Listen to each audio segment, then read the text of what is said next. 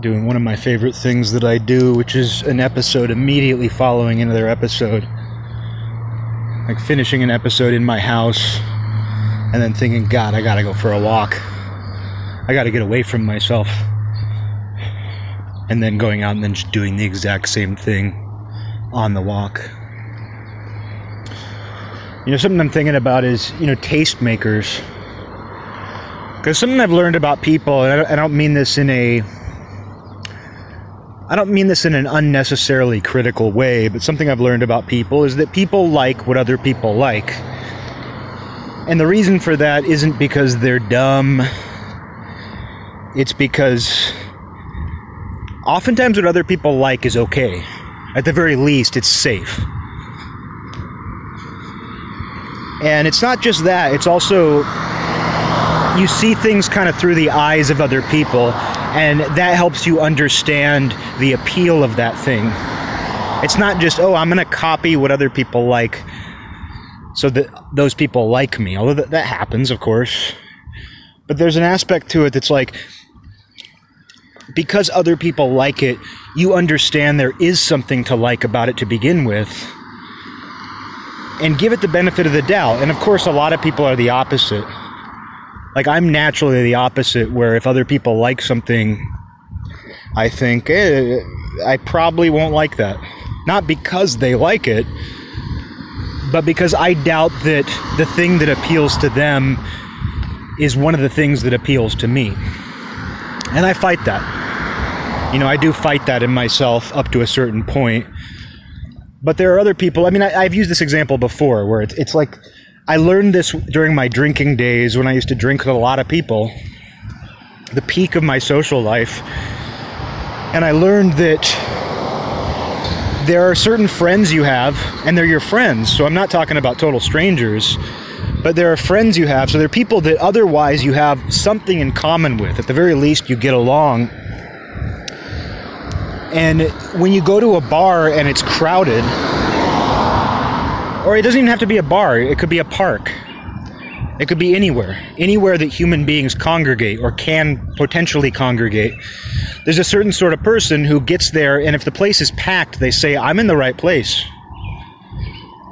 You can't argue with numbers. I'm in the right place because there are people here enjoying this place.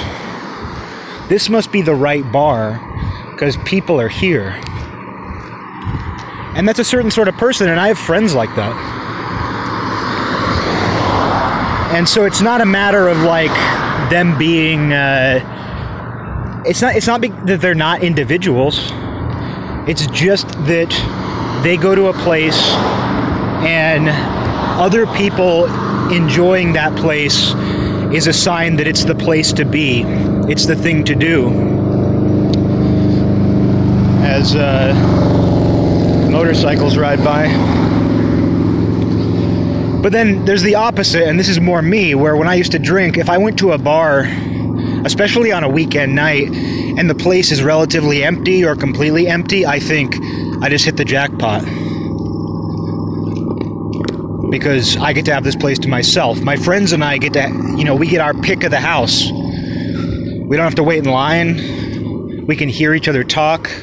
We can choose where we get to sit because I'm not here for the social atmosphere in most cases. But then, you know, even though I never took girls home from bars, you know, very, very rarely did that ever happen. And uh, I would go out though, and it's like the only reason I would want to be around people.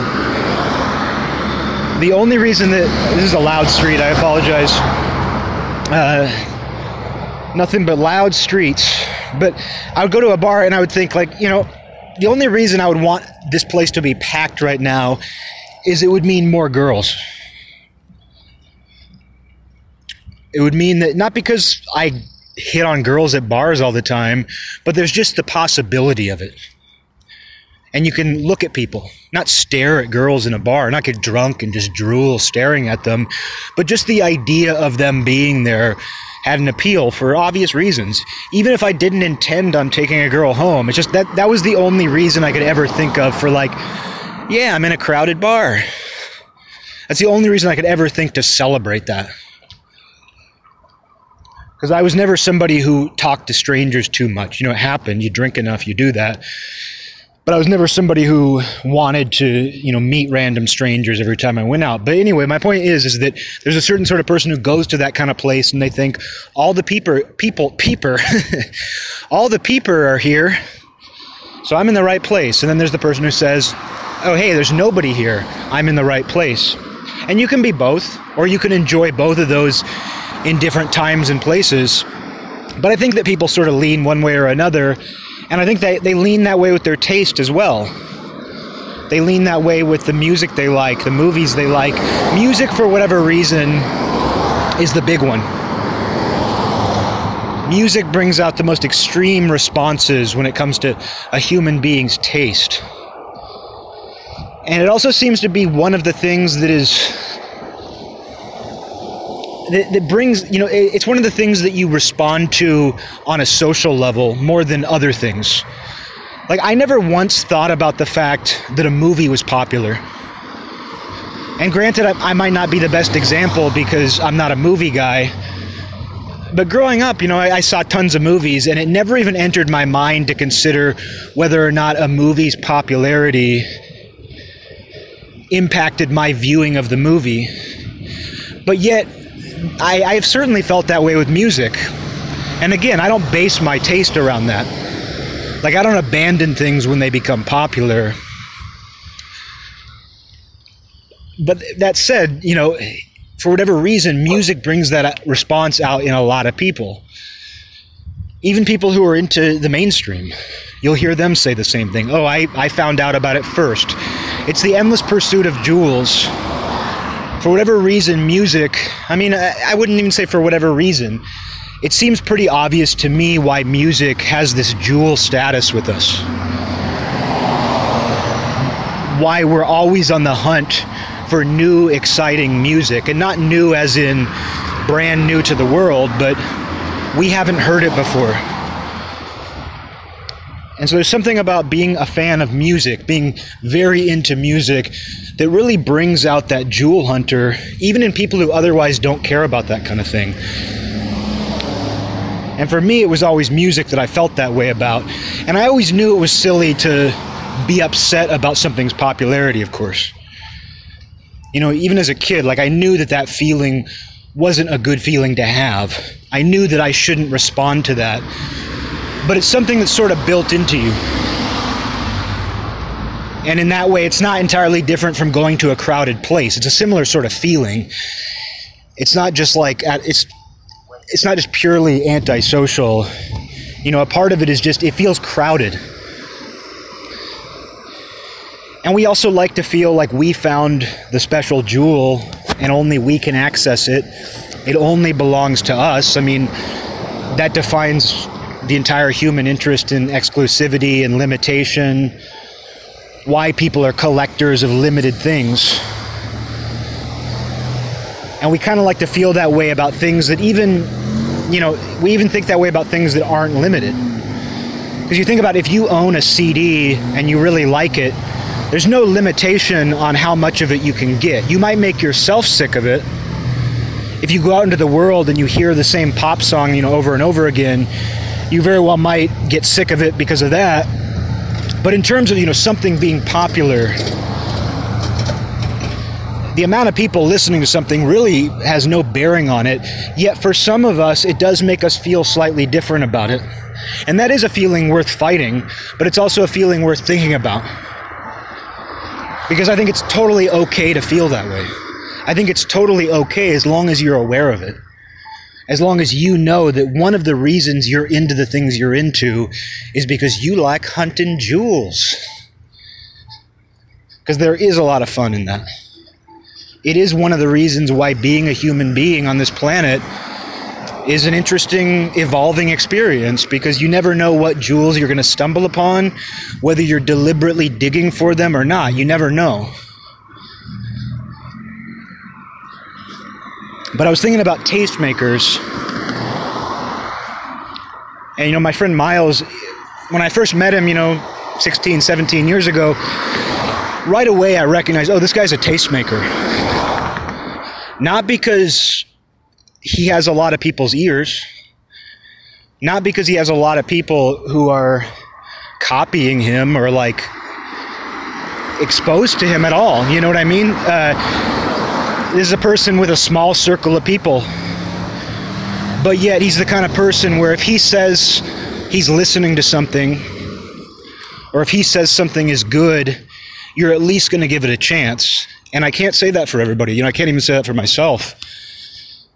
Which is one reason why I'd rather do, you know, an occasional, you know, radio show where I play music than uh, try to like tell my friends what to listen to. And at this point, I'm not even in it enough to do that anyway. I'm not even looking for things enough to even recommend anything. But I also know that, you know, I'm not a tastemaker necessarily. You know, I'm not somebody who, if I make a recommendation, it's not a guarantee that somebody's going to check it out. And with people like Miles, it's like even though he has a small circle of people, just about every one of those people, unless they're jealous, which people are, of, of everybody for every reason imaginable, but unless they're like jealous of the fact that he found the jewel first, or that he always finds the best jewels, chances are they're going to give it a chance. They might not like it. I mean, I can say that for myself. Like, he's the sort of friend where if he recommends something or sends me something, I might not even like it, but because he's the one who sent it my way, I almost hear it through different ears. And that's just a one to one thing. That's just a friend of mine whose taste I trust, but it's also, it's not like it's the same thing. It's not like this is a person who has the best taste in salsa music. Therefore, whenever he sends me new salsa, I'm going to check it out. You know, it's not even a situation like that. It could be something I've never even heard of. It could be a genre I've never heard, an artist I've never heard. It could be something that's totally outside of any conversation, outside of my own taste but I will give it a chance, and I will be interested enough to give it a chance if it's him doing the recommending. And I can think about other people in my life who I would say the same about, and it's usually like a specific thing. I mean, if he were to recommend me a movie, I would never watch it because I don't really watch movies. And I, from what I gather, I don't even think that I would like a lot of the movies uh, some that he's into or that anybody I know is into. Like anybody I know, like when they are very interested in like independent film or anything. I mean, that sounds like a silly phrase. It's like an antiquated phrase now. But anytime they're interested in anything film related, I just know, you know, I, I tune out right away at this point. Maybe I should give things a chance. I don't know. I'm just not a movie guy. So it's not that like one person just dictates all of their taste to you, but there's a certain you know form you know there's it, it, with that person it might be music with this person it might be something else it might be books it might be something niche there's a niche and the thing is though is that people who respond to the popularity of something they're doing that too they're just not getting it from a single person like when someone I mean, because the same thing happens with taste with your friends. Like you might have a certain friend where it's like he always recommends the best hole in the wall Mexican restaurants. You're going, you tell your friend, you have a certain friend, and you tell them, "Oh yeah, I'm going to Los Angeles this weekend," and they tell you, "Hey, you know, you should really check out this taco place." And because you know that person has good taste in tacos, somehow that person's taste has you know, been verified. That person has credentials. They have credentialed taste, maybe you could say. because of that, though, you listen to them. But you wouldn't do that with every friend. You wouldn't do that with everybody you know.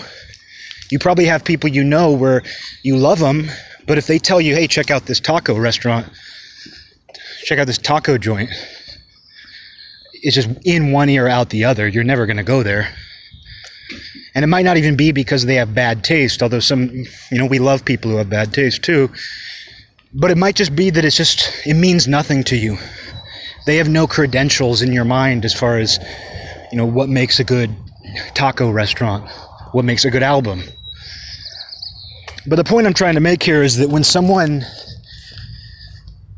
you know, when someone sees that a lot of people are into something and that makes them gravitate toward it, in their mind, that's the same sort of like credential system. It's like, okay, you can't mess with numbers.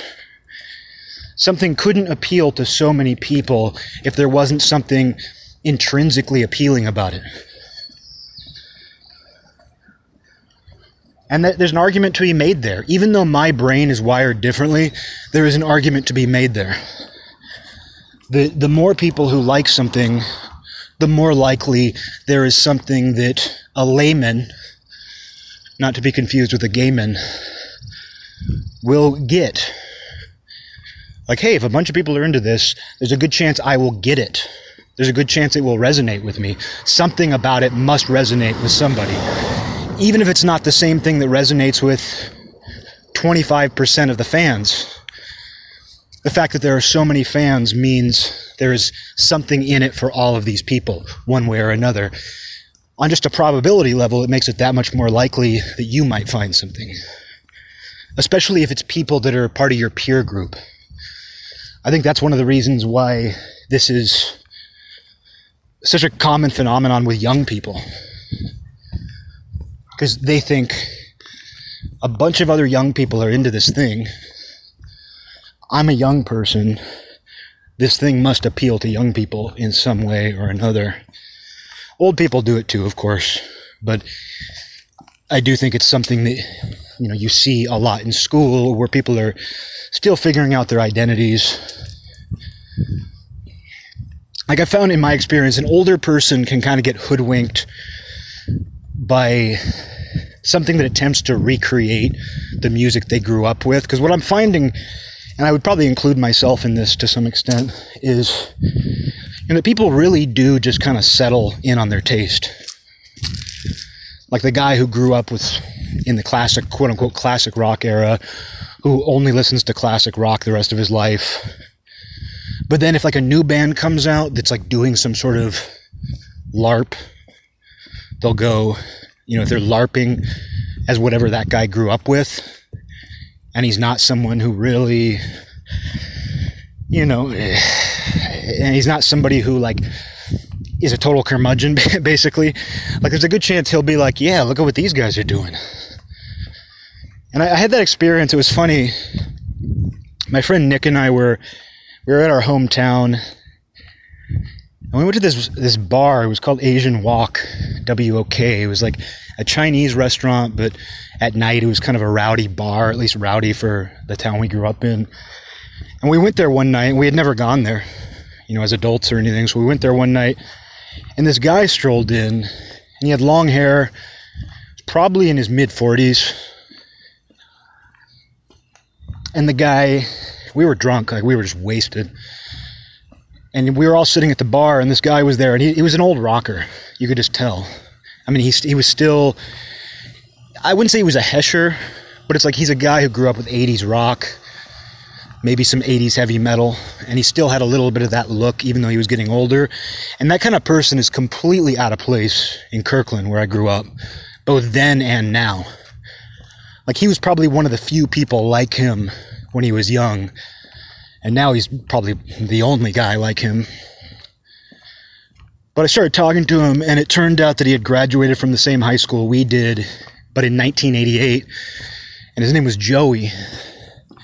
And so I, I was like, Joey 88. We'll call him Joey 88. It, coincidentally, it was 88 degrees today. Such a synchronicity, I know. No, but uh, it was a tribute to Joey 88. The weather was a tribute to Joey 88 today. But no, I started jokingly in conversation. Like I called my friend over. I was like, hey, Nick, get over here. This guy, Joey 88, he graduated from our high school in 1988. I was probably being a complete fool. But anyway, I started talking to this guy about music because he was obviously an old rocker, old metal guy. And I think we just ended up talking about Black Sabbath. I think we probably talked about Judas Judas Priest and Black Sabbath. Just I mean, what else? You know, it's not like this guy came in and he collects rare Polish heavy metal albums from the 80s. like he's just an old rocker. So of course we ended up talking about big bands that are great. It's the best, some of the best bands. But then he was like, "Yeah, I went to this festival in Seattle last year, like a." It was like a the bite of Seattle. You know, they, they have a food festival where it's just like a bunch of stands. Restaurants have little stands. You can test out the the different you know culinary action going on in in Seattle. You know, it's one of those places.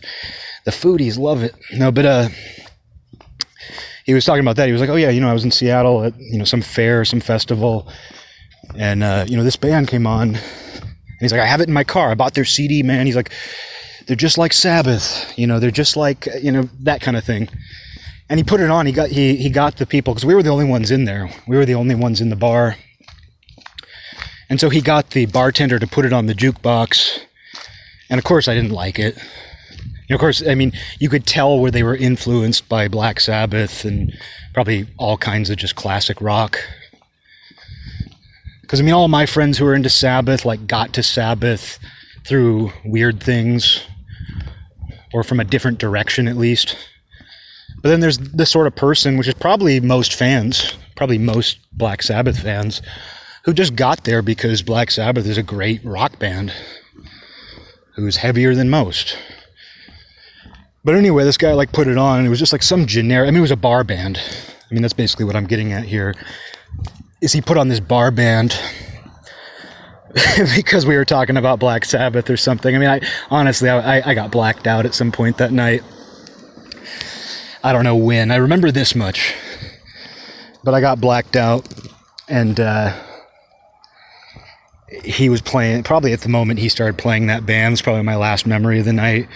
And I wasn't a dick because the thing is, I'm not actually that much of a dick, and I know that because like if I would get blackout drunk, I would very rarely start shit or even say anything mean. Like I might be annoying but I would very rarely ever like cause an issue. Like if I went home by myself, I might get in a dark place. But when I was out with people, very rarely did I ever like say anything or try to stir the pot. I think I just didn't say anything. But it's one of those things where, you know, this is just some random, literally a dude off the street who came in the bar. And he wasn't even a drunk. You know, he was a guy like he was telling us how he like he has kids now and he's like a single dad and he li- he still lives up the street he's like this, this rocker who has lived in our hometown forever and he lives up the street from the Chinese wok. So he just like comes in to get a drink or two. You know, he's not even a, a wastoid or anything. And then he, he goes to festivals in Seattle and there's a band that vaguely sounds like they were influenced by Black Sabbath as well as probably Soundgarden as well as probably Nirvana. You know what I mean? It's like he's playing something like that. And I, you know, I don't I'm not like, what an idiot. I'm just saying it's like this guy, obviously, he's not going to make my taste. you know, this guy, he's, he's obviously not going to be a tastemaker in my life. And actually, I think the experience was better for it. Like, if that guy had come in off the street and put something like super cult on the jukebox, I'm like, this is a little too weird.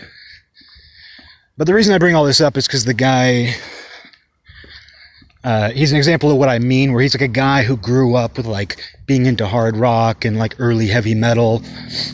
But that was sort of where it ended. Like he stayed that way. You could tell like from his look that that's what he was into. That was just, that was what he was into as a young man. And that's still what he's into. And the stuff that impresses him now is stuff like bar bands that vaguely sound like that. And it's not a horrible place to be in because you just it, you know what you like. Like going back to the episode the last episode that i just did it's kind of a way of not having to decide anymore. Because as, as fun as the endless quest for jewels is as fun as it is to search for them or just be you know because a lot of it isn't even searching it's just kind of being ready to notice the jewel when it glimmers and you have to be kind of prepared for that you have to know there might be jewels around. But it can also be stressful because, I mean, it really does bring out your neurosis. It really does bring out your neuroses, to go back to that. Because, you know, you end up falling in and out of love with music. You, you know, falling in and out of love with, you know, artists and bands and even the entire idea of being a fan. You kind of fall in and out of love with that process. And you're also kind of trying to decide what you're into, especially if you're looking for new things. Like, investigating a new genre is actually very stressful. and I mean that. You know, I mean that sincerely. Like, if you're passionate about something, even though it's this thing you love, it's very stressful and time consuming because it's like you're you're assessing things and most things that you truly like you tend to know right away but there are some things that are a slow burn. There are some things where you just need the right person to point something out about it or to just say hey they're into it. Like for example going back to you know my friend miles and i'm sure he'll love to hear this just talking all about my friends but uh at least i'm praising him. No but he uh like i might check something out and it's just kind of in one ear out the other and he might say oh you know I, actually got really into that. And so i'll revisit it and maybe i'll notice the guitar more than i did. Maybe the guitar is kind of buried. But if you actually listen to what's going on with the guitar you're like this is incredible. Of course. I just wasn't paying attention to the right thing. And so when you have people like that in your life when you have friends like that you know, sometimes that's all it takes is them kind of, you know, easing you along. But up to that point, like when you're on that quest yourself, and, you know, while I don't consider myself a tastemaker, I would consider myself definitely a pretty good jewel hunter. Say I'm pretty good. PG. Uh, you know, that's my, those are my credentials. I'm a PG level jewel hunter but that said, I, you know, looking back to like the days when I was constantly looking for things, you end up spending a lot of time like considering things and thinking about them. And maybe I'm alone in this, but it gets kind of stressful sometimes. It gets some it, having taste can be stressful. And part of that too is that it's like you know, when you have taste, that means that you have taste in things you or you know, when you have taste, it means there are things you don't like. Because to have taste is to have things that fall outside of your taste. Your taste is defined by the fact that there are things you like and don't like. So, because of that, you're exposed to a lot of things you don't like or don't know what to think about them. And if anything brings out your inner neuroses, that's going to be one of them. It's constantly exposing yourself to things you don't like on the off chance that you find something you do like. I mean, at a certain point, that takes its toll. So, anyway, it makes complete sense to me why a guy like Joey88 is like, I was into heavy rock music in the 80s. I'm never going to cut my hair. And I, and when young guys give some kind of nod to this, at a food festival in Seattle, I'm going to take note because it reminds me of the things that I like. So he doesn't even have to choose. And I mean, this I probably given more thought to this guy than he's given to himself. Poor Joey88. Just to close that story out, I do remember this. I must not have blacked out when he played this terrible bar band. Because I do remember leaving the bar. I think we were having, I think we bummed cigarettes off of him or something, and we were smoking with him. And, uh, I liked the guy. The guy was cool. For, for like somebody, for some random, you know, drunk conversation, I'm a, I'm a Joey 88 fan. But what was funny is like before he left, I remember it was a Saturday because the next day there was a Seahawks game and I wasn't going to miss it. You know, I haven't missed a Seahawks game, knock on wood, in many, many years. And it turns out he was a Seahawks fan. So he's a local rocker and he's also a fan of the Hawks a good local guy. Like I think we talked about Queensryche because Queensryche is from this area. There are a few bands from this area like that, and so he looked like a Queensryche guy. I think we probably talked about Queensryche or something. And he, uh, but before he left, he was like, "Oh yeah, I'm gonna be." He's like, "I watched the games at this bar in Seattle called the such and such. I'd never heard of it, and and being that drunk, I was just like, "Well, go. We'll meet you tomorrow." I was like, we're going to go to that bar and we're going to watch the Seahawks game with you. Which, you know, of course, like drunk plans. you know, if you drink enough, drunk plans eventually work out because you make so many of them. you know, just uh, statistically, like some of your plans are actually going to happen when you drink enough and make drunk plans. But I can tell you that watching the Seahawks game with Joey 88 was not a p- part of the plan, you know. so like we actually exchanged phone numbers and like much later I was going through my phone just like looking at whose numbers were in my phone still and I saw one that said Joel. And I was like, who's that? Like I can't think of a single friend. I can't think of a single person whose number I would have named Joel. I just I don't know many. And I can't think of any that I would be on terms with, you know, to, to have their number. And then I realized much later, I was like, oh, I bet that's Joey88.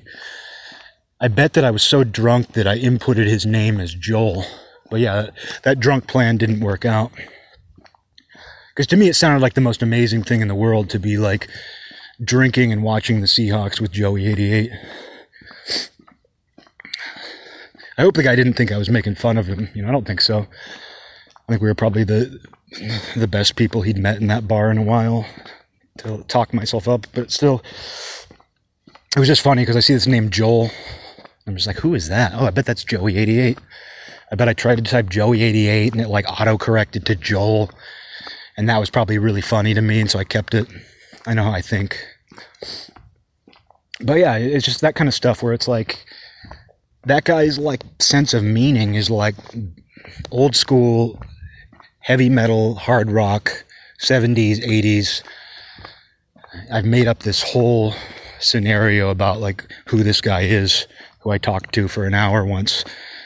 But still, like, you know, it gave me a sense. I had a sense for the guy, especially when he played me this bar band.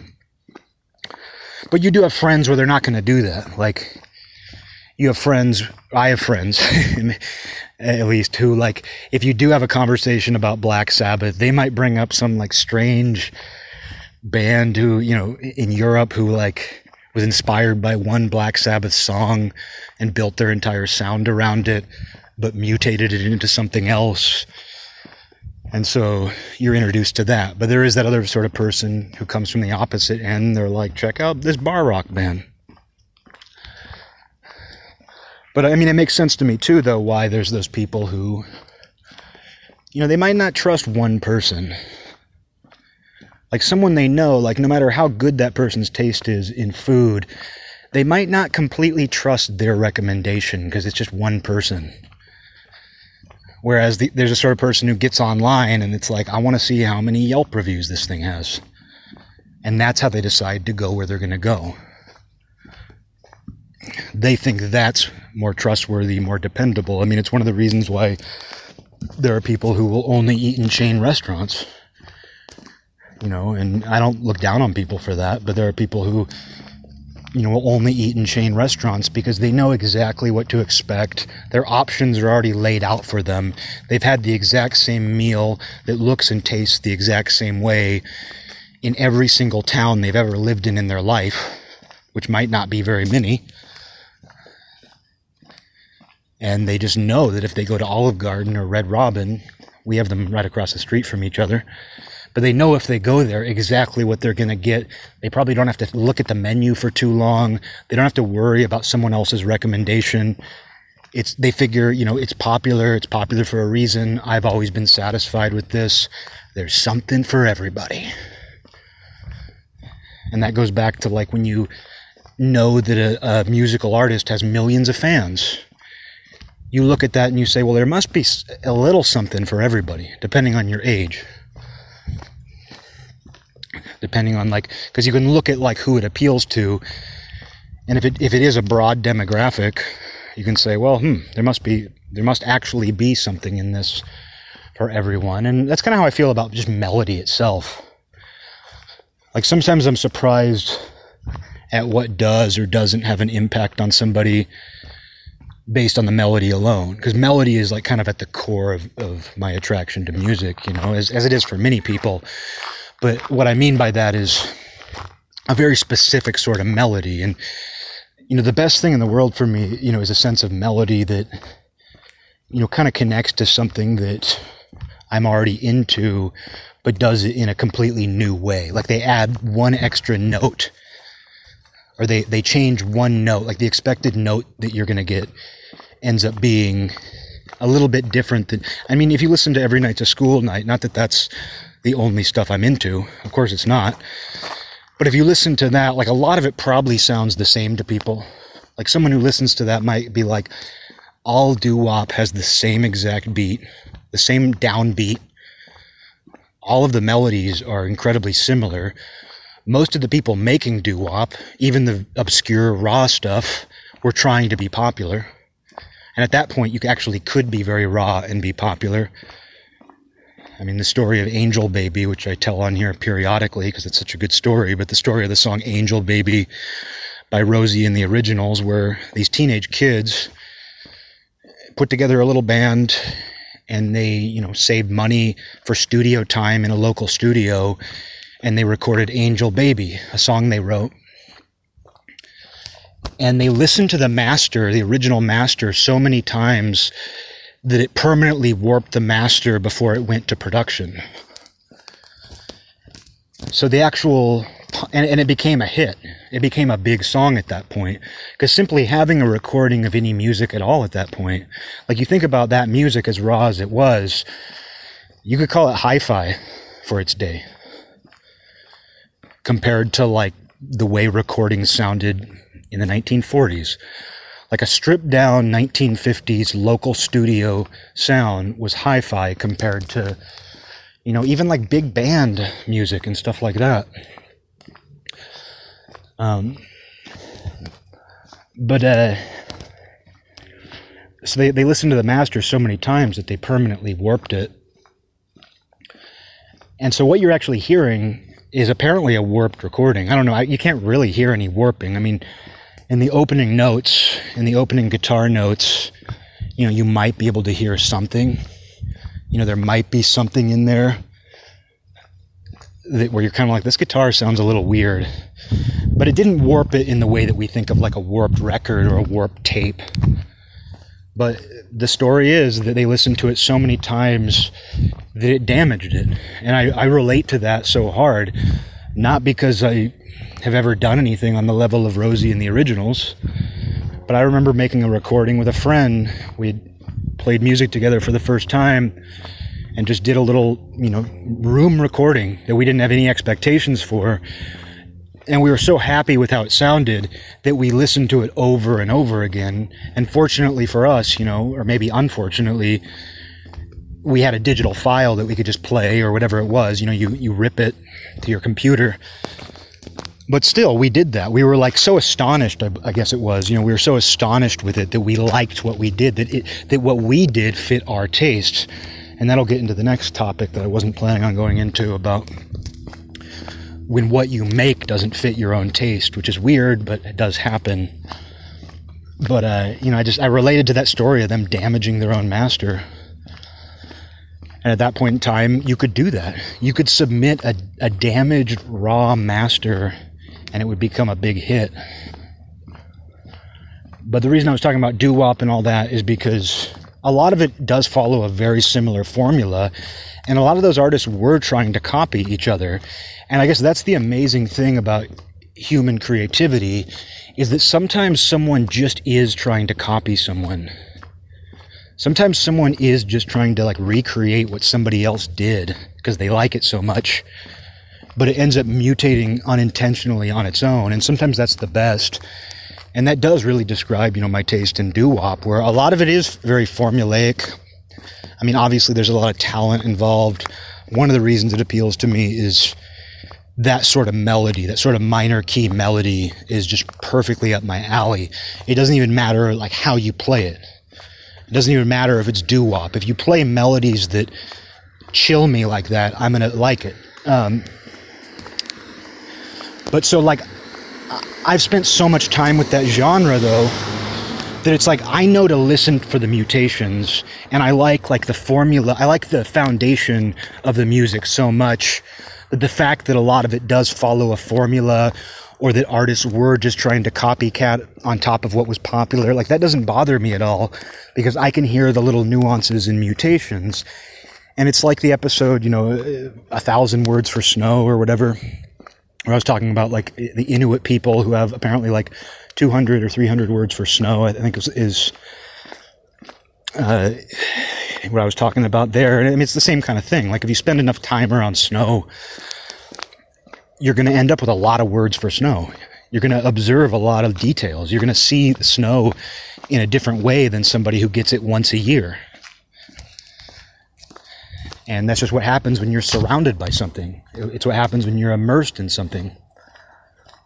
And so when you listen to a certain genre of music enough, like I've listened to enough doo wop that something that might sound identical to someone else, I might have 300 words for it.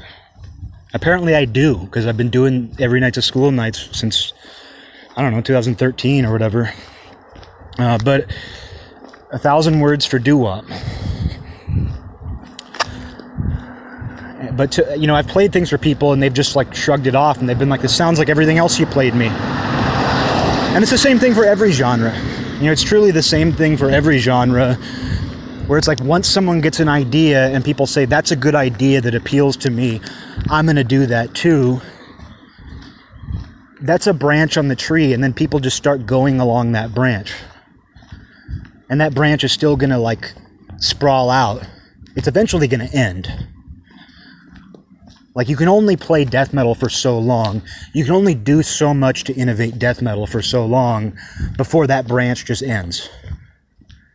And that's when you see shit start to like wind back in on itself and then people start saying like we're a free jazz death metal band. Or they just start doing what somebody did 30 years earlier.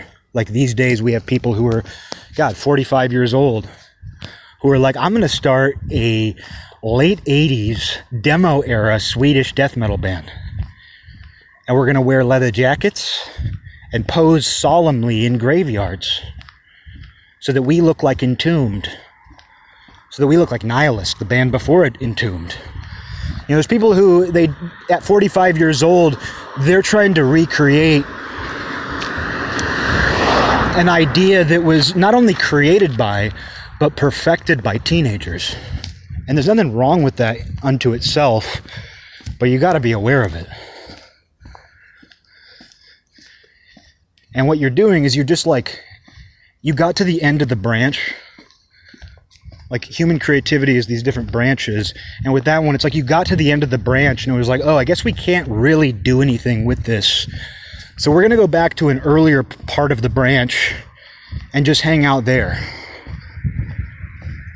And then shit gets really twisted up where like some branches end up twisting around and getting tied up with other branches.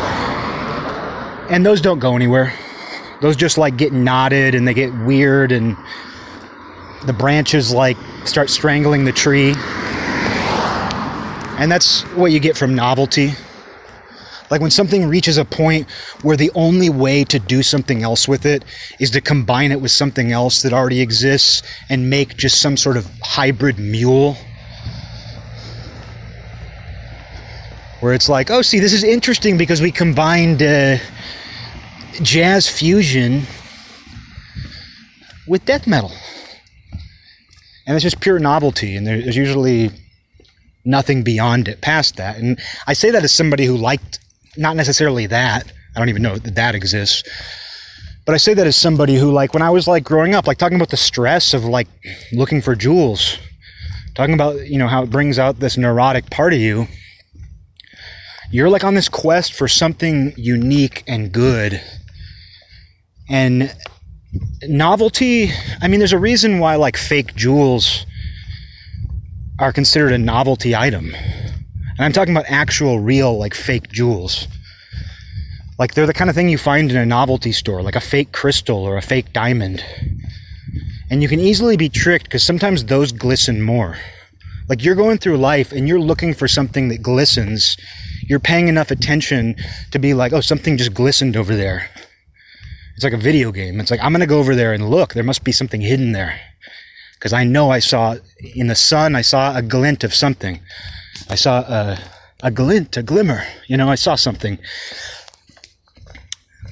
But the thing is, is, is fake jewels do that too. And I think they do it even more sometimes. Sometimes you can be tricked by novelty. Because the sun hits those things, those things see the light of day, and a fake jewel can look like a strobe light, and you're like, oh, it's right there. And you're like, I can't believe they thought of this. isn't this weird? But it doesn't go anywhere. You realize at some point that those sorts of things, and novelty has its place, but you realize at some point that novelties just get hybridized with other novelties. And so what you end up with is just, you end up with some sort of Frankenstein that can't walk. It's a mule Frankenstein that can't walk. It's not going to go anywhere. And it's actually strangling the tree. And a lot of people have noticed that that's just where our culture is at, period. You know, something that was in the news yesterday, I don't even know how I saw this, but it was like talking about it was some sort of article I saw, and the headline was Yes, they really were planning a Fast and the Furious Jurassic Park movie. And it's an example of what I mean. Like, that's no different. It's on a different level. It appeals to a different person, maybe. But it, that's based around the same thing as the person who's like, I'm going to combine free jazz with death metal. And then, you could, then you could say, like, oh, well, what about Gorguts? Aren't, isn't that kind of what they did? Not really. Not really free jazz. But you know what I mean? You can always come up with examples of people who have, like, obviously taken influences from different things and done a good job at it. There are exceptions. There are people who are able to innovate, who are able to hybridize and bridge gaps without just creating some mutant novelty. But no, we do live in this time where it feels more and more like most creativity is just some sort of mutant novelty that never actually becomes its own thing. And you can't rally around that stuff, is the problem. Like, I don't even really care. Like, I don't care that there's very little new music and i don't even mean like people creating new music. I even mean just like new ideas like new ideas for music. Like i don't even mind that i feel like there's this lack of that. But it sucks that it doesn't feel like people can really rally around something new. It seems like people have been rallying around novelty then they rally around a novelty combined with another novelty and you just end up with this stack of novelties that are stuck together. They're never actually a whole new thing. And maybe I'll feel differently later. Maybe in 20 years, when we're on episode, turns out in 20 years we'll be on episode uh, 322.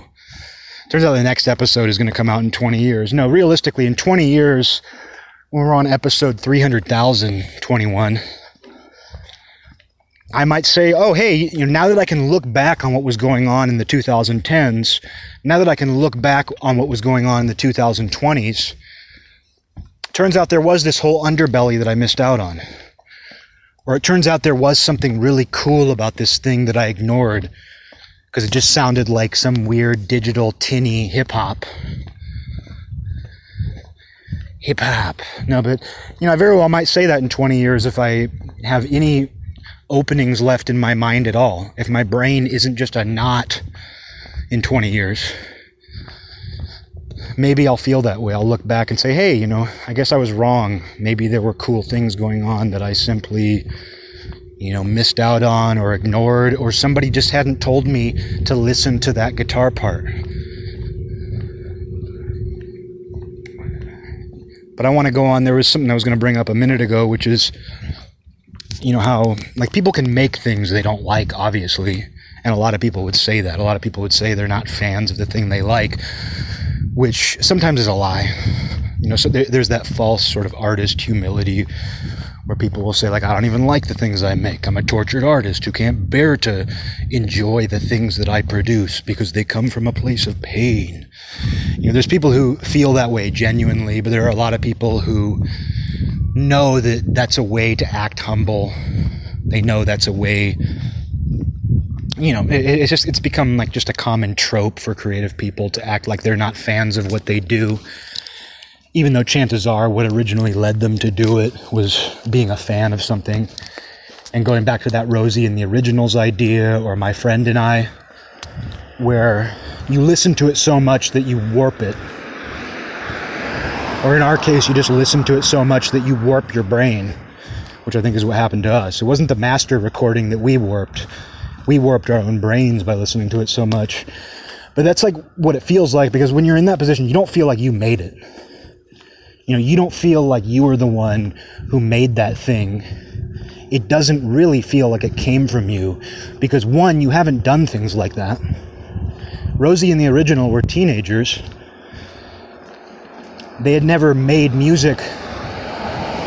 Uh, they, they'd never made a recording before. At least not a recording like that. So when they were listening to their own music over and over again, they weren't necessarily thinking, look at how good we are. Not to say it didn't cross their mind. This is practically fan fiction, you know, me talking about this, but let it be fan fiction. But, you know, when they listened back to it, they probably weren't coming from a place of like, dang, we're good. Listen to our chops. It probably felt otherworldly. It probably felt like it didn't come from them because it was still so new to them. And I think some people start out that way, where they're making things that fit their taste, they're making things that don't feel like they came from them because they're still new to it. They, they surprise themselves. But then that becomes their identity. Now they make music for 30 years. How do you like your own music for 30 years while doing it all the time? Like, it's one thing if you only record music when you're truly inspired. But how do you become a, a professional recording artist and do that for the rest of your life, pretty much? You've dedicated yourself to it. How do you do that and like it? And the, and the fact is, you probably won't like everything. Your fans won't like everything. But there are some people who make things, you know, all the time that they don't like. And some of that's for business. Like I've, it's certainly crossed my mind. You know, as someone who, you know, has obviously dedicated my entire adult life to my drawings, to my art. It's crossed my mind before things I could do that would be more appealing things that would make my work more marketable. And there's no shame in trying to make a living. There's never any shame from using something that you've worked hard on to try to make a living. But it's not some, you know, it's not something I wanted to do because it would have taken away the reason I do it. I mean, it's hard enough to be inspired to do things that I like because I do like what I do. What I do is a reflection of my taste, and I don't like all of it. But what I'm trying to do at the end of the day is create something that appeals to my taste that I like. Again, I don't always like everything I draw. And as the person who makes something, I of course know the exact spots on the paper where I was lazy or tired. I can see the exact point where I should have taken a break. I can see where I made a mistake and covered it up, and other people don't necessarily see that. Or if they do, it's like it's it's obviously far worse for me. Doesn't make a difference to them. They might even think it's supposed to be that way. But overall, I'm trying to make things I like. And, you know, my creativity isn't geared toward marketability. Again, doesn't make it better or worse. I just haven't found a way to do stuff that's both marketable and that makes me feel inspired and that satisfies my own taste. I just haven't quite found the perfect way to do that. It doesn't make a difference to me if I ever do, honestly. I don't depend on it. But there are some people where they just come from a point of view of, oh yeah, I, I really have no interest in this. I'm just doing it to, you know, make money. I found a way to make money doing this thing that I either have talent in or that I've put a lot of hard work into. More likely both. But they don't like it. But there are other people where it's not even a business decision. It's not even a, a marketing decision where they're making stuff they don't like because that's how they make money. There are people who just make things they don't like. And like they have no intention of liking it. And some of that is just the false humility that artists take on, which itself is a form of marketing. but a lot of them take that you know a lot of them do feel that way. There are people who feel that way and i don't relate to that myself you know i don't. I don't relate to the idea of like consistently making things that don't even try to appeal to your own sense of taste but the amazing thing about a tastemaker is you know that can come through musically as well i think that's one of the reasons why you know, I think everybody who's into bands has had the experience of a certain member leaving, and they might not even be the sole songwriter. They might not even have written all the music. But them leaving the band marks just a fundamental change in what they do, and they're no longer as good. I mean, that story is as old as time. As long as music has been around, that's happened. As long as the idea of like starting a band with people has been around, you see that where there's a noticeable change and you might you might even like the stuff afterward. You know that stuff might even appeal to you. But you just you notice a change and often you don't like it as much or at all. And sometimes it is somebody who was writing all the music. Sometimes it is a vocalist whose voice you just like. They were particularly good at getting that at, at fitting with the sound of the rest of the band it could be something like that other times, though, it's it's more inexplicable, where maybe someone wasn't even writing the music, but they leave the band, and there's a decline, and maybe they left because was, they already noticed the decline. I don't know. but sometimes that person leaving is what caused the decline. And it wasn't because they were writing the material, it wasn't because they were a virtuoso. They just brought something to it. There was some sort of intangible factor that that person brought. And then it's, it, it's never the same. But I think a part of that too is just what I was talking about earlier, where when someone forms their identity around doing this and doing it all the time for the rest of their life, I think that's going to happen with most people too. Because you think about like what goes into a band's first album all of that initial inspiration. And I'm not even a guy who says, like, only the first album is good. There's kind of a cliche about that among music fans. But there's also a lot of truth to it, like most cliches. And the reason why a band's first album is often what appeals to most people, and often it's the second album too. But the reason why the first couple is because all this inspiration was building up.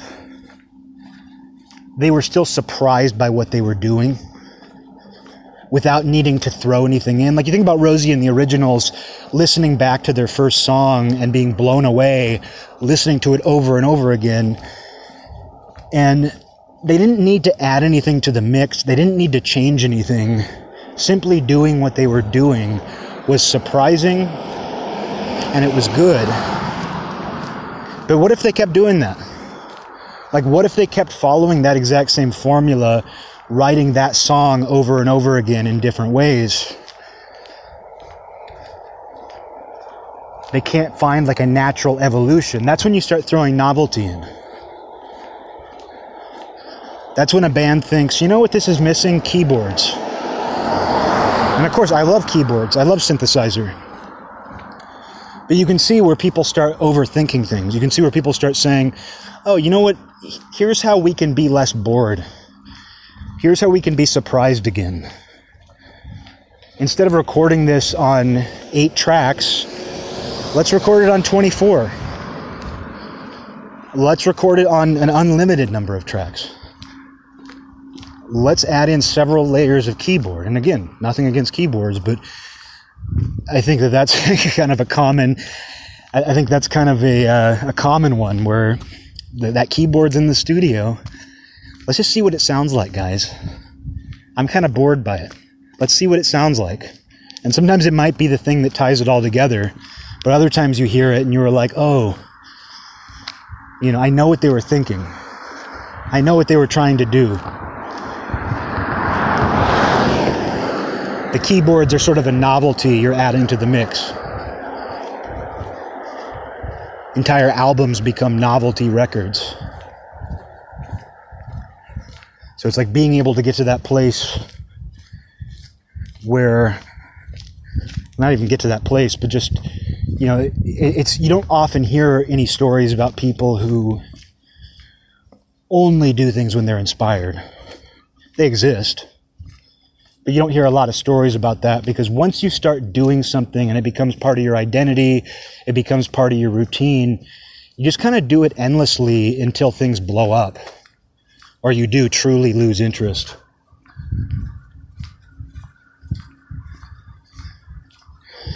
You know, things just sometimes things will just die on their own or they'll blow up, but you know, it's what you see with artists. Where sometimes when someone becomes an artist, you know, and, and you know, again, sometimes making a living comes into this, which I don't see as a bad thing. I don't see that as selling out. I don't have that point of view. If you're able to do that, I don't see why you wouldn't if you've come up with something that works, that's marketable, I mean, I can see why you wouldn't, but still, like, you know, I can see the appeal, let's put it that way. But still, the idea of just doing something forever. I'm just going to do this forever because I started doing it. Because I started doing this, I do it forever. And when I talk about institutions, you know, bands become institutions and they kind of think, oh, I just have to go on doing this forever because it's what I do, it's what we do. And there are a lot worse ways you could fill your time. But when you want to talk about taste and inspiration, it gets difficult. And you hear this from people over and over again. I mean, this is why Behind the Music exists. Behind the Music is just a million different ways of saying this combined with a bunch of interpersonal drama. Which seems to be unavoidable too with these things, whether you're an artist or a fan. And that's why I say there's something special about music. It brings a lot of drama with it. Both actual drama in the presence of the music, and the music has a dramatic presence. There's a reason why dramatic scenes in movies often have a background of music. Or when there is an absence of music in a dramatic scene in a movie, it's actually more dramatic because normally you'd expect music. So the silence actually creates more tension. But a very easy way to build drama is to have a certain style of music behind a certain scene in a movie. And so music is dramatic in that way, but it's also very dramatic in the way that its fans respond to it, in the way that its fans interact surrounding it, in the conversations they have, in the way I'm talking right now. You see it between musicians, a lot of drama. And of course, the bigger picture is, is that humans are just surrounded by drama, good and bad. I love drama, also hate it. But so the bigger picture is that humans are surrounded by this, but I do think it comes out in this highly specific way, maybe through my own interests. I'm just very aware of it. The way that music is both dramatic in how it, it comes across and makes us feel, and the way that it highlights events, the way that it, it kind of molds to everything.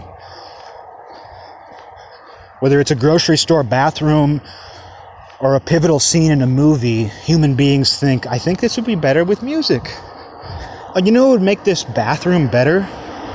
Music.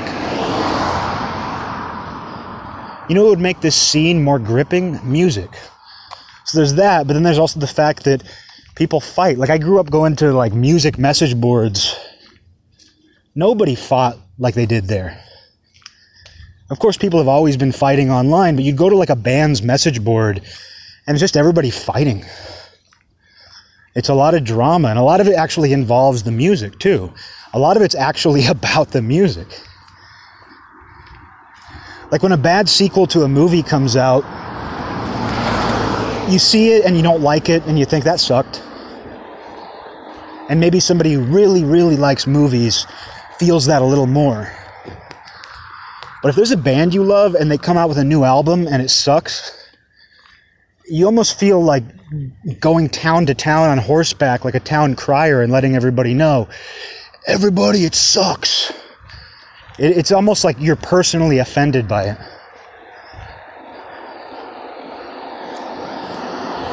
and people get very invested in all kinds of details related to it and they fight over that and they bond over that. Again, there's good and bad drama, but it, music, just the very idea of music, bands, artists, it makes people very dramatic. And uh, it there's also a lot of drama with the people involved. I mean, like some of the most dramatic people you'll ever meet are musicians. And you put a bunch of them together, and what are you going to get? But uh, I think that's part of the appeal of it too. That's one of the reasons I think that it has an appeal beyond being simply what it is. We like the sort of mythology around it. I mean, I personally like the idea of people at their most mundane. Not in the sense, not in like some MTV crib sense like Travis Barker from Blink 182 showing you his Xbox and being like, this is what I do all day. I, don't think that happened. I don't think that, uh, I don't think that's what happened, but, uh, on his episode, but I'm just saying, like, there's that sort of angle to it of like people at their most mundane, which is like, here's, here's where we play table tennis and there's the Xbox in the corner you know, I don't even mean that. I just mean the fact that people who are otherwise unassuming, people who, if you saw them in their day to day life and they seem mundane, you know, the fact that that person can go home or get on stage and do something that is quite dramatic and evocative, whether I like it or not, that's impressive to me. It's not the stories about Led Zeppelin doing this in a hotel room. I was never into that. I was never interested in that side of music where I wanted to see these people as larger than life. I just kind of wanted to, like, I like thinking of these as ordinary people doing something that human beings need haven't talked about Alan Watts in a while, but Alan Watts mentioned people are addicted to music. That's how British people sound. Now, Alan Watts went on on a he had, he had a tangent in one lecture about how human like if you actually stop and think about how addicted to music people are, it's incredible that they need it. And I don't know that I need it because I don't actually listen to it much anymore. But the fact that I needed it so much most of my life up to this point well, I think I got enough of it for a lifetime. But I obviously needed it. And I still need to have it within reach. Like, I'd be pretty upset if you told me, hey, Eric, uh, we heard you saying that you don't really need music anymore. And we know you're just trying to sound cool. But still, since you don't need it, I think we're going to take all music away from you. We're going to put you in a world without music. I'd be pretty heartbroken. I'd be pretty upset. If you'd told me that 15 years ago, I would have gone to war with you. you tried to take music away from me? Sorry for all the breath. I know this phone, like beyond the fact that my breath has gotten like really heavy over the last year from whatever's going on with my coronavirus lung, which I try not to think about. But I know that the phone compresses the breathing and that so you hear everything. Especially on a steep hill. But uh yeah, no, I, I would hate for somebody to take it away from me even now, even though I feel like I've gotten my fill. Sorry. Apologies all around. But uh, people do have this need, they have this addiction. They truly are addicted to it. And it goes with everything they do. Like, there are very few moments in this life where you don't hear music. One way or another, you're going to be exposed to it constantly. The fact that just going to the store and shopping, they're playing music on the jukebox in the store. They're playing it in the bathroom when you go in.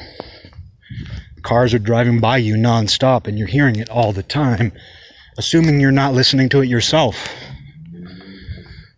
You know, I don't walk with headphones because I'm too paranoid. But you see people walking with headphones, and most of them are listening to something, obviously. I don't need to tell anybody that music is popular with people.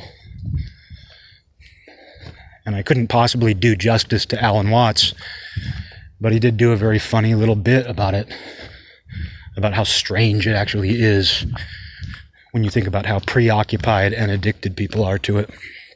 But we all understand it. You know, some people don't. You know, that's why, like, I, I do find that, like, even though I'm, you know, mostly sober now, you know, I know people telling people like every few months I'll go through a brief phase, taking a few puffs of weed at night. You know, I know some people don't count that as sobriety, and I don't either really. But being generally sober in recent years, you know, it's easier for me to connect with people who have at least dabbled in stuff. Like, not that I was ever some, you know, I, I wasn't, you know, the worst drunk in the world. I was never a drug addict or anything but that was a big part of my life, like testing those waters and then, you know, smoking a lot of weed and, you know, drinking all the time and, you know, stuff like that. But I just naturally, like, I understand people better who have been through that. While I don't understand people who have been through the throes of like severe addiction, I find it's easier for me to connect with people who have been through some phase of substance abuse in their life, even if it was just like college dabbling.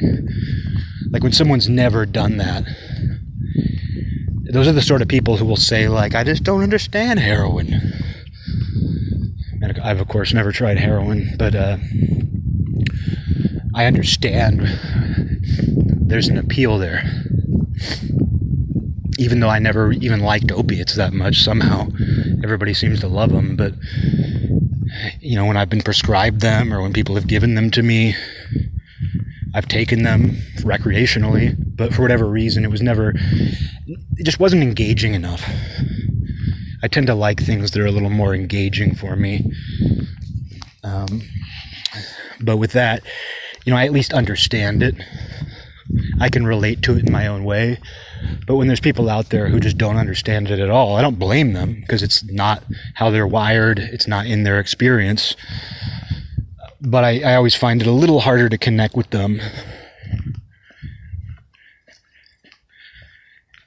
You know, just because it seemed, especially if they're kind of like, I just don't understand why you drink, you know, uh, three fifths in two days. You know, well, I don't expect everybody to relate or understand that.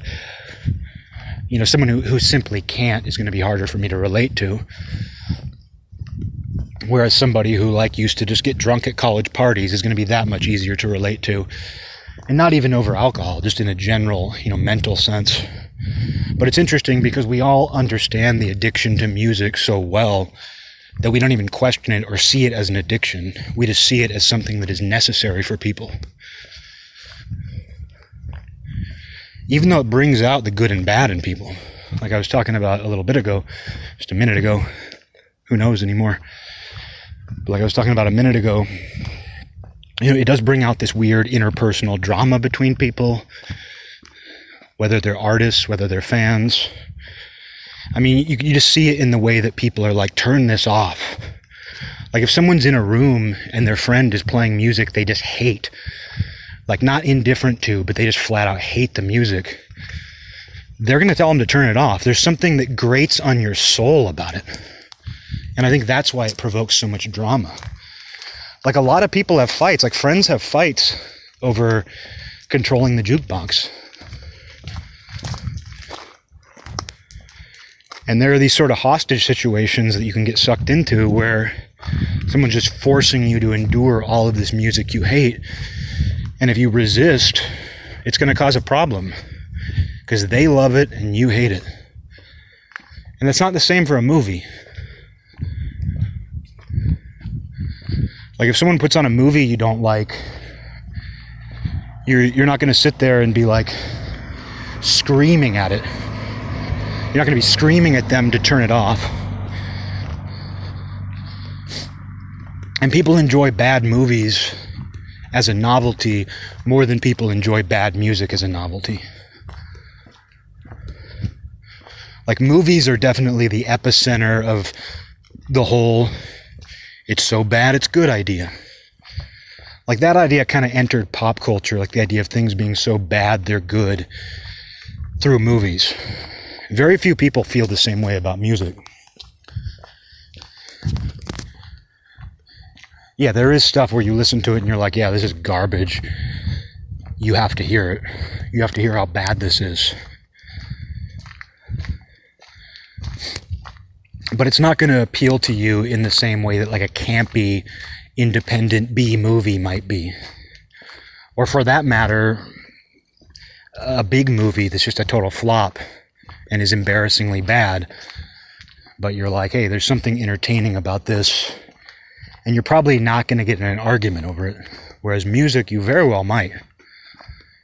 No matter who you are. Because, I mean, the way I'm talking about this, you know, it might sound like, oh, well, that's what happens when everybody you know is obsessed with music. And I think there's some truth to that.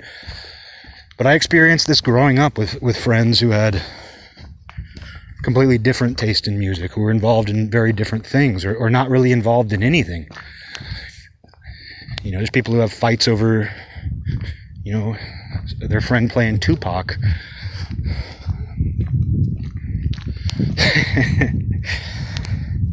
and uh, I don't know. I mean, what is there to say about it beyond what I've already said? It's fascinating but it's also stressful. it also brings out your neuroses, your natural neuroses come out. But it's also life affirming. It also seems to matter more to you.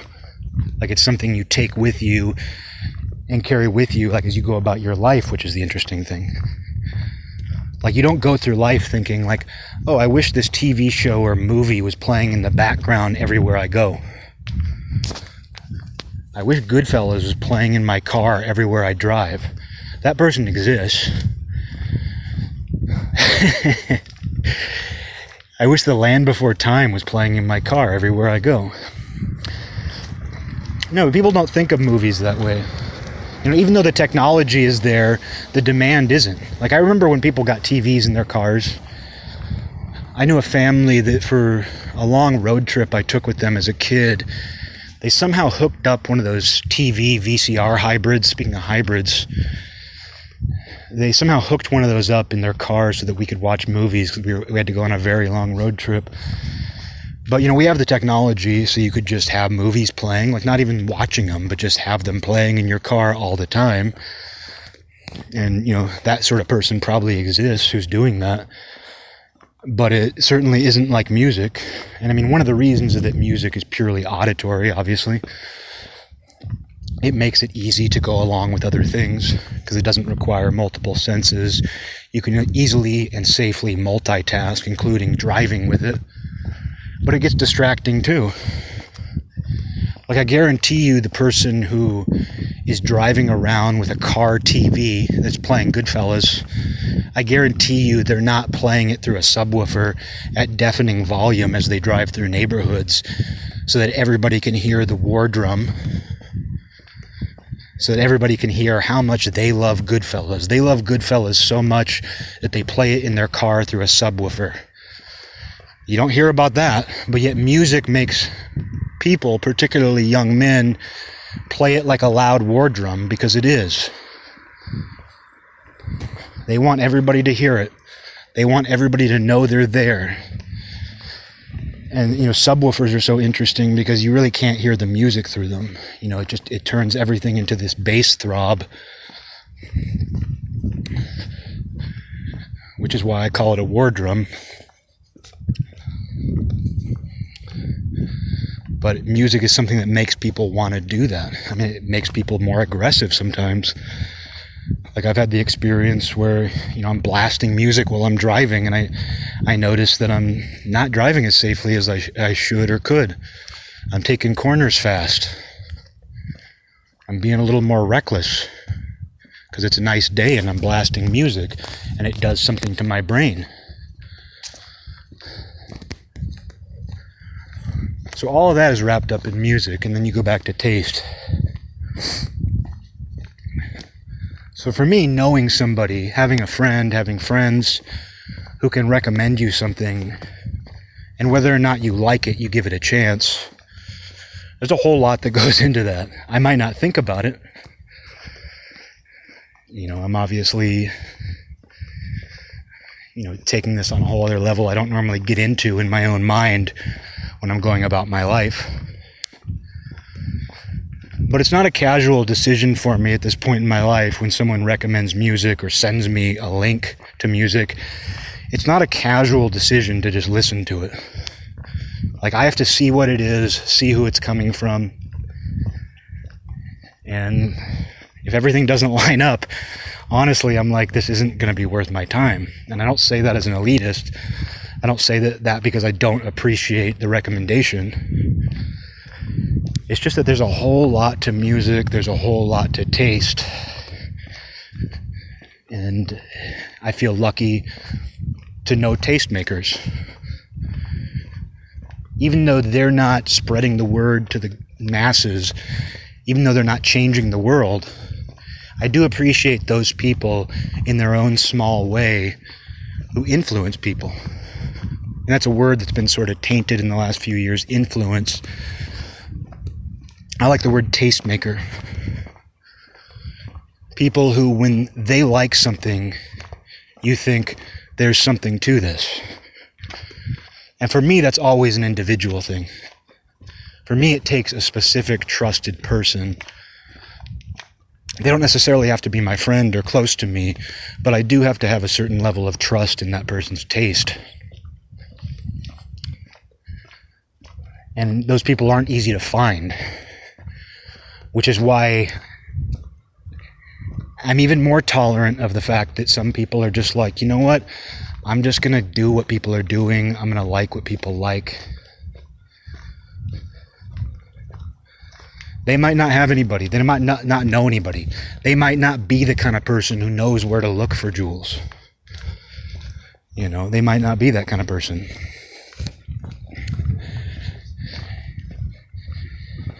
And, uh, you know, I, like I said, I'm a PG jewel hunter. I'm a pretty good jewel hunter. I know other jewel hunters. Because of that, I, I feel pretty wealthy when it comes to taste. I feel pretty lucky. Lucky and wealthy in the world of taste.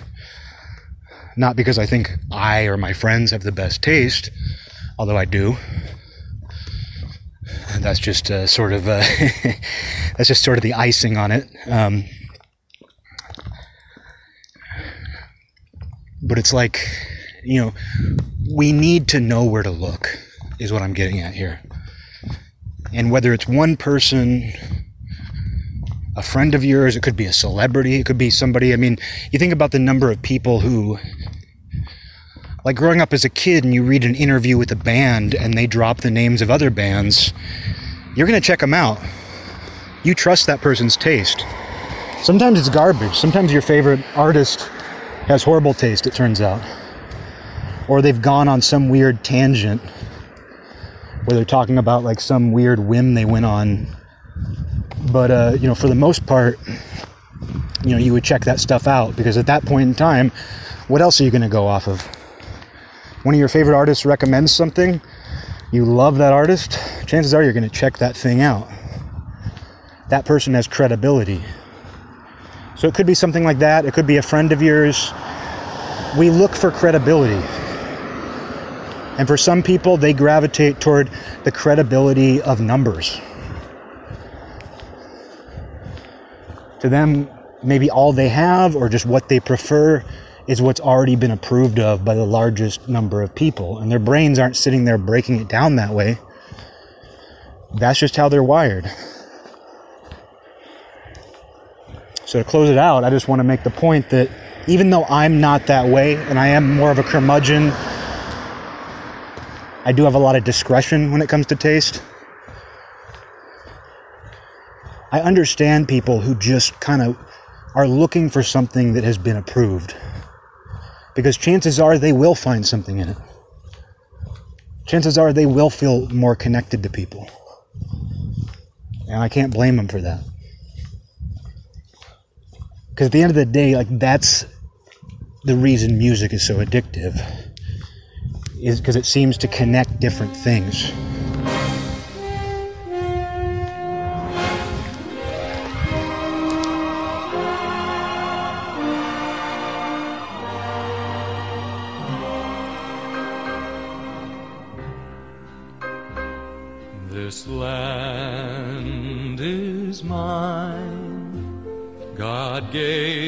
This land to me. This brave, this golden land to me.